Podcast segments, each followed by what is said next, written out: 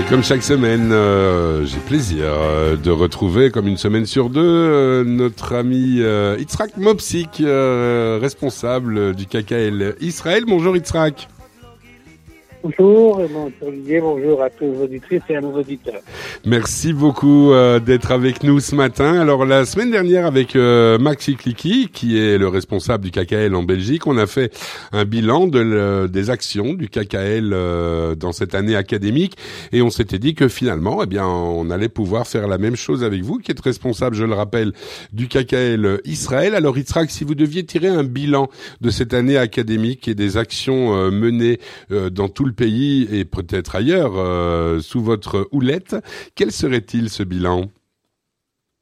Effectivement, c'est une année un peu spéciale pour le KKL puisqu'on a, on vient de terminer, je dirais, euh, les festivités, les célébrations de 120 ans à notre organisation. 120 ans, c'est pas un peu, c'est même euh, beaucoup. Et, et, je pense que d'abord, il faut se mettre dans la tête, je veux dire, nous tous, c'est qu'on essaye, nous, au KKL, soit au niveau de la direction, niveau des employés, c'est que c'est vrai que d'une façon, on est une vieille, on est une dame, je dirais, d'une façon, mais on a une vraie, euh, profonde volonté euh, de se diriger vers l'avenir et de garder devant aussi derrière, parce que si on regarde pas derrière, euh, ça veut dire qu'on n'a pas de racines, hein, donc on n'ira pas très loin, mais de regarder devant et de regarder l'avenir. Et c'est à l'avenir qui nous interpelle, parce qu'effectivement, il y a énormément de défis et en général et que le KKL est prêt et à la volonté est très forte de, de soulever. Bien, ben et justement cette année, si vous deviez retirer, je dirais euh, deux actions ou voire trois actions qui vous ont le plus un tenu à cœur ou deux qui vous ont simplement touché par euh, le fait que ben, beaucoup de gens y ont adhéré, ce seraient lesquelles? Alors D'abord et avant tout, ça je vais citer pas une action, mais une nomination. Euh, J'en ai parlé quelques fois ou une ou deux fois euh, sur vos ondes. C'est que pour la première fois depuis l'histoire, donc depuis ses 120 ans, c'est une dame, c'est une femme, fait euh, qui est notre nouvelle présidente, Ifet Louski, qui est notre présidente.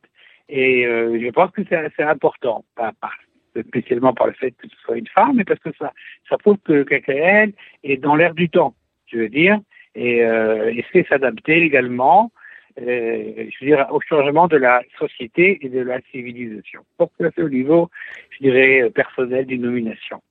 les deux gros événements, à mon avis, du KKL, qui sont d'une certaine façon un changement ou qui vont apporter un changement fondamental euh, à notre organisation, c'est que le KKL je dirais, est rentré dans une phase euh, réelle, très forte, investit et beaucoup de fonds, beaucoup de ses moyens euh, pour toutes les questions du changement climatique. Alors, le CACL, on le sait, nos auditrices et nos auditeurs le savent, il n'a pas été créé pour ça. Il a été créé donc, encore une fois, il y a 120 et quelques années, donc pour acheter des terres, hein, pour euh, pouvoir euh, un jour ou l'autre qui s'est passé, euh, venir habiter Israël et a plus tard créer un État. Donc ça fait l'État d'origine. La première phase, je dirais, ça a duré euh, quelques années, quelques dizaines d'années. La deuxième phase, après la création de l'État, c'était la construction du pays et bien sûr le, le reboisement, plutôt le boisement, puisque le pays n'était pratiquement pas euh, boisé. Bien sûr.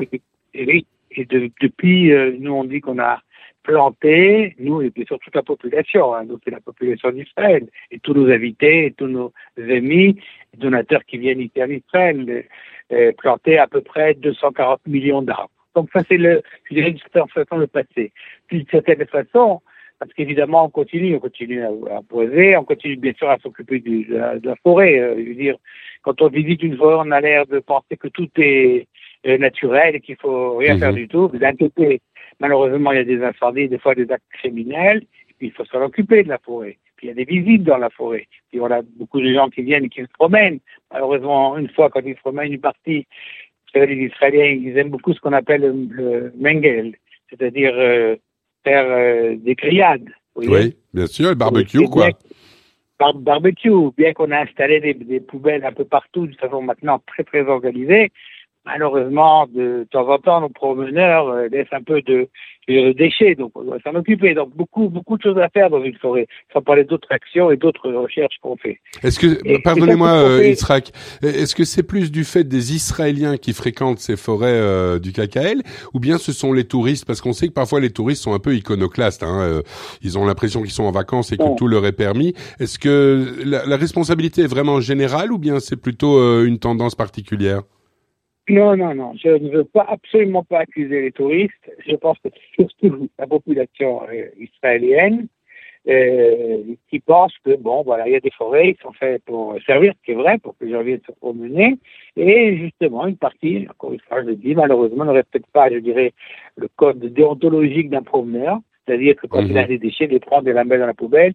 Et maintenant, je le répète, les, les poubelles sont vraiment, vraiment euh, très proche de pratiquement tous les lieux, donc il n'y a pas vraiment de, motif de pas mettre ces déchets là où il faut. Oui, c'est juste du manque de, de, de, civisme. Alors, et je précise, puisque vous parliez euh, des forêts dont vous êtes très fiers, et vous avez absolument raison de l'être, il y a 15 jours, euh, vous nous expliquiez que vous aviez créé et euh, inauguré un sentier de 800 mètres spécialement prévu pour les personnes mâles ou non-voyantes.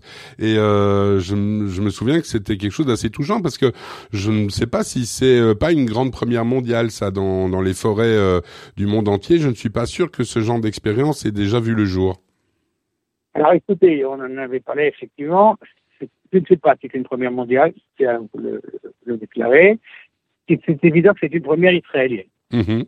C'est déjà pas mal, remarquez. Oui, oui, oui, c'est déjà pas mal. Oui, effectivement.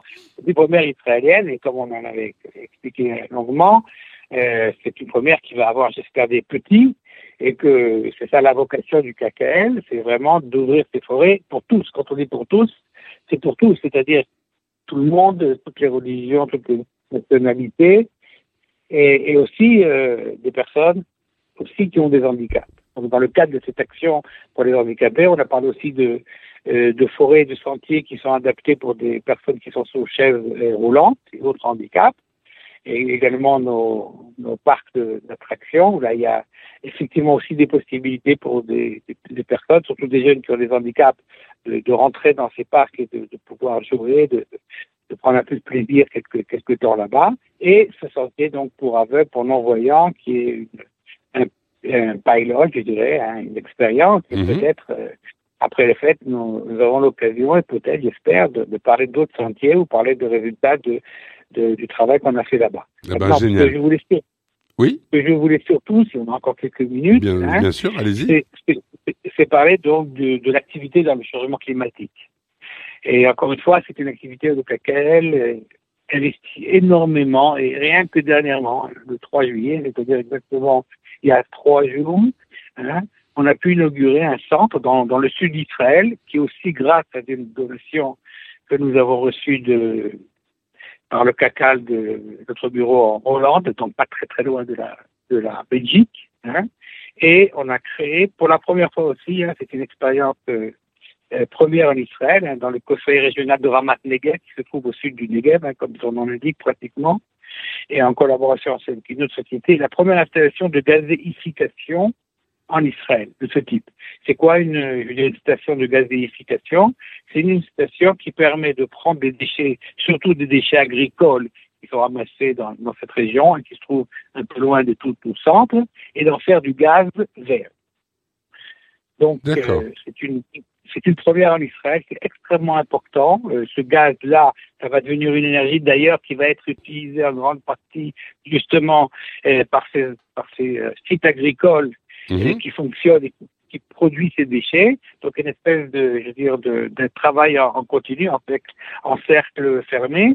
Et cette installation pour nous vraiment auquel on a participé et financé pour grande partie, c'est vraiment la, je veux dire, la première, entre autres, la première étape euh, peut-être, et on l'espère bien sûr, euh, de pouvoir euh, développer tout ce qui s'appelle les énergies, je dirais, renouvelables renouvelables, exactement, les, énergies renouvelables euh, en Israël.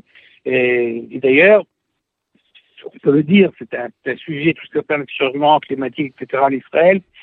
Je le dis honnêtement à nos auditrices et à nos auditeurs, c'est pas c'est pas un sujet qui est d'une certaine façon, malheureusement, de première préoccupation en Israël. on peut le comprendre. Bien sûr. Quand on a, malheureusement, vous savez, des actes de terrorisme beaucoup d'autres problèmes, comme on dit euh, souvent, j'entends souvent cette phrase d'ailleurs dans les médias francophones, il faut s'occuper des fois de la fin du mois et pas de la fin du monde. Vous voyez On est d'accord, on est d'accord. C'est joli comme phrase, vous avez raison. Oui, oui, c'est très joli, ça marque. Et donc, mais nous, au KKL, euh, notre, notre objectif, bien sûr avec la population, avec aussi des participations régionales, des fois gouvernementales. Mhm. on, va, on, va travailler dans, ce domaine. Énormément de recherches sont financées et sont euh, souvent même initiées par le CACL en ce qui concerne toutes les actions euh, pour le changement climatique. Mais cette euh, station, je dirais, de gazéification qui va produire donc du gaz totalement vert, hein, je pense, c'est un projet pour l'avenir qui était qui est très important et j'espère qu'il y en aura d'autres dans l'avenir. Eh bien, écoutez, nous aussi, et euh, on, on, croise euh, les doigts pour cela. Bah, on peut pas vous souhaiter mieux. Hein. Déjà 120 ans d'existence, eh bien, on est reparti pour 120 euh, autres années.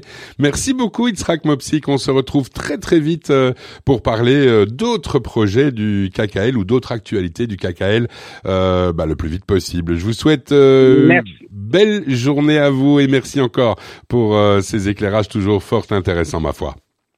Merci à vous, à vos auditrices, à vos auditeurs et bien sûr pour tout le monde de très bonnes vacances. Belle journée, Itzrak. À bientôt.